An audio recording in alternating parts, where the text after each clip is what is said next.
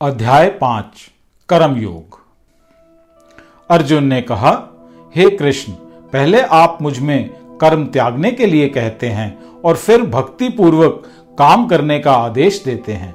क्या आप अब कृपा करके निश्चित रूप से मुझे बताएँगे कि इन दोनों में से कौन सा अधिक लाभप्रद है?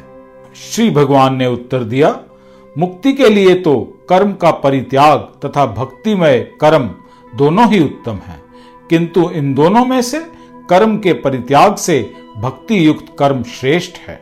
जो मनुष्य ना तो कर्म फलों से घृणा करता है और ना कर्म फल की इच्छा करता है, वह नित्य सन्यासी जाना जाता है। हे महाबाहु अर्जुन, ऐसा मनुष्य समस्त द्वंद्वों से रहित होकर भव बंधन को पार कर पूर्णतया मुक्त हो जाता है। अज्ञानी ही कर्म योग को भौतिक जगत के विश्लेषणात्मक अध्ययन यानी सांख्य से भिन्न कहते हैं। जो वस्तुता ज्ञानी है वह कहते हैं, जो इनमें से किसी एक मार्ग का भली भांति अनुसरण करता है वह दोनों का फल प्राप्त करता है। जो ये जानता है, विश्लेषणात्मक अध्ययन, यानी सांख्य द्वारा प्राप्त स्थान, भक्ति द्वारा भी प्राप्त किया जा सकता है। और इस तरह जो सांख्य योग तथा भक्ति योग को एक समान देखता है, वही वस्तुओं को यथारूप में देखता है। भक्ति में लगे बिना केवल समस्त कर्मों का परित्याग करने से कोई सुखी नहीं बन सकता। परंतु भक्ति में लगा हुआ विचारवान व्यक्ति शीघ्र ही परमेश्वर को प्राप्त कर लेता है। जो भक्ति भाव से कर्म करता है, जो विशुद्ध आत्मा है और अपने मन तथा इंद्रियों को वश में रखता है, वह सबों को प्रिय होता है और सभी लोग उसे प्रिय होते हैं। ऐसा व्यक्ति कर्म करता हुआ भी कभी कर्म में नहीं बनता। दिव्य भावनामृत युक्त पुरुष देखते, सुनते, स्पर्श करते, सूंघते, खाते, चलते, फिरते, सोते तथा श्वास लेते हुए भी अपने अंतर में सदैव यही जानता है कि वास्तव में वह कुछ भी नहीं करता। बोलते, त्यागते, ग्रहण करते या आँखें खोलते या आँखें बंद करते हुए भी ये जानता रहता है कि भौतिक इंद्रियाँ अपने अपने विषयों में प्रवृत्त हैं और इन सबसे पृथक हैं। जो व्यक्ति कर्म फलों को परमेश्वर को समर्पित करके आसक्ति रहित होकर अपना कर्म करता है, वह पाप कर्मों से उसी प्रकार अप्रभावित रहता है, जिस प्रकार कमल पत्र जल से अस्पर्श्य रहता है। योगी जन आसक्ति रहित होकर शरीर, मन, बुद्धि तथा इंद्रियों के द्वारा भी केवल शुद्धि के लिए कर्म करते हैं। निश्चल भक्त शुद्ध शांति प्राप्त करता है, क्योंकि वह समस्त कर्म फल मुझमें अर्पित कर देता है। किंतु जो व्यक्ति भगवान से युक्त नहीं है और जो अपने श्रम का फलकामी है, वह बंध जाता है। जब देहधारी जीवात्मा अपनी प्रकृति को वश में कर लेता है, वह मन से समस्त कर्मों का परित्याग कर देता है। तब वह नौ द्वारों वाले नगर, यानी कि भौतिक शरीर में बिना कुछ किए कराए सुखपूर्वक रहता है। शरीर रूपी नगर का स्वामी, देहधारी जीवात्मा ना तो कर्म का सृजन करता है, ना लोगों को कर्म करने के लिए प्रेरित करता है, ना ही कर्म फल की रचना करता है। वह सब तो प्रकृति के गुणों द्वारा ही किया जाता है।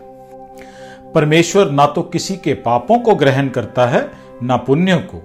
किंतु सारे देहधारी जीव उस अज्ञान के कारण मोहग्रस्त रहते हैं, जो उनके वास्तविक ज्ञान को आच्छादित किए रहता है। किंतु जब कोई उस ज्ञान से प्रबुद्ध होता है, जिससे अविद्या का विनाश होता है तो उसके ज्ञान से सभी कुछ उसी तरह प्रकट हो जाता है, जैसे दिन में सूर्य से सारी वस्तुएँ प्रकाशित हो जाती हैं। जब मनुष्य की बुद्धि, मन, श्रद्धा तथा शरण सब कुछ भगवान में स्थिर हो जाते हैं, तभी वह पूर्ण ज्ञान द्वारा समस्त कलमश से शुद्ध होता है और मुक्ति के पथ पर अग्रसर होता है। विनम्र साधु पुरुष अपने वास्तविक ज्ञान के कारण एक विद्वान तथा विनीत ब्राह्मण गाय, हाथी, कुत्ता तथा चांडाल को समान दृष्टि से देखते हैं। जिनके मन, एकत्व तथा समता में स्थित हैं, उन्होंने जन्म तथा मृत्यु के बंधनों को पहले ही जीत लिया है। वे ब्रह्मा के समान निर्दोष हैं और सदा ब्रह्मा में ही स्थित रहते जो ना तो प्रिय वस्तु को पाकर हर्षित होता है, न अप्रिय को पाकर विचलित होता है। जो स्थिर बुद्धि है, जो मोह रहित है और भगवत विद्या को जानने वाला है, वह पहले से ही ब्रह्मा में स्थित रहता है। ऐसा मुक्त पुरुष भौतिक इंद्रिय सुख की ओर आकर्षित नहीं होता। अपितु सदैव समाधि में रहकर अपने अंतर में आनंद का अनुभव करता है। इस प्रकार स्वरूप सिद्ध व्यक्ति परम ब्रह्मा में एकाग्रचित होने के कारण असीम सुख भोगता है। बुद्धिमान मनुष्य दुख के कारणों में भाग नहीं लेता, जो कि भौतिक इंद्रियों के संसर्ग से उत्पन्न होते हैं। हे कुंती पुत्र, ऐसे भोगों का आदि तथा अंत होता है, अतः चतुर व्यक्ति उनमें आनंद नहीं लेता। यदि इस शरीर को त्यागने के पूर्व कोई मनुष्य इंद्रियों के वेगों को सहन करने तथा इच्छा और क्रोध के वेग को रोकने में समर्थ होता है तो वह इस संसार में सुखी रह सकता है। जो अंतकरण में सुख का अनुभव करता है, जो कर्मठ है और अंतकरण में ही रमन करता है, तथा जिसका लक्ष्य अंतर्मुखी होता है, वह सचमुच पूर्ण योगी है।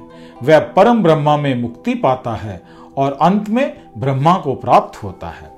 जो लोग संशय से उत्पन्न होने वाले द्वैत से परे हैं, जिनके मन आत्म साक्षात्कार में रत हैं, जो समस्त जीवों के कल्याण कार्य करने में सदैव व्यस्त रहते हैं और जो समस्त पापों से रहित हैं वे ब्रह्मा निर्वाण यानी मुक्ति को प्राप्त होते हैं। जो क्रोध तथा समस्त भौतिक इच्छाओं से रहित हैं, जो स्वरूप सिद्ध हैं आत्म संयमी हैं और संसिद्धि के लिए निरंतर प्रयास करते हैं, उनकी मुक्ति निकट भविष्य में सुनिश्चित है। समस्त इंद्रिय विषयों को बाहर करके, दृष्टि को भवों के मध्य में केंद्रित करके, प्राण तथा अपान वायु को नथनों के भीतर रोककर और इस तरह मन, इंद्रियाँ तथा बुद्धि को वश में करके जो मोक्ष को लक्ष्य बनाता है, वह योगी इच्छा, भय तथा क्रोध से रहित हो जाता है। जो निरंतर इस अवस्था में रहता है, वह अवश्य ही मुक्त है। मुझे समस्त यज्ञों तथा तपस्याओं का परम भोक्ता, समस्त लोकों तथा देवताओं का परमेश्वर, अतः समस्त जीवों का उपकारी और हितैषी जानकर मेरे भावनामृत से पूर्ण पुरुष भौतिक दुखों से शांति लाभ करता है। इस प्रकार श्रीमद् भगवद गीता के पंचम अध्याय कर्म योग का भक्ति वेदांत तात्पर्य पूर्ण हुआ।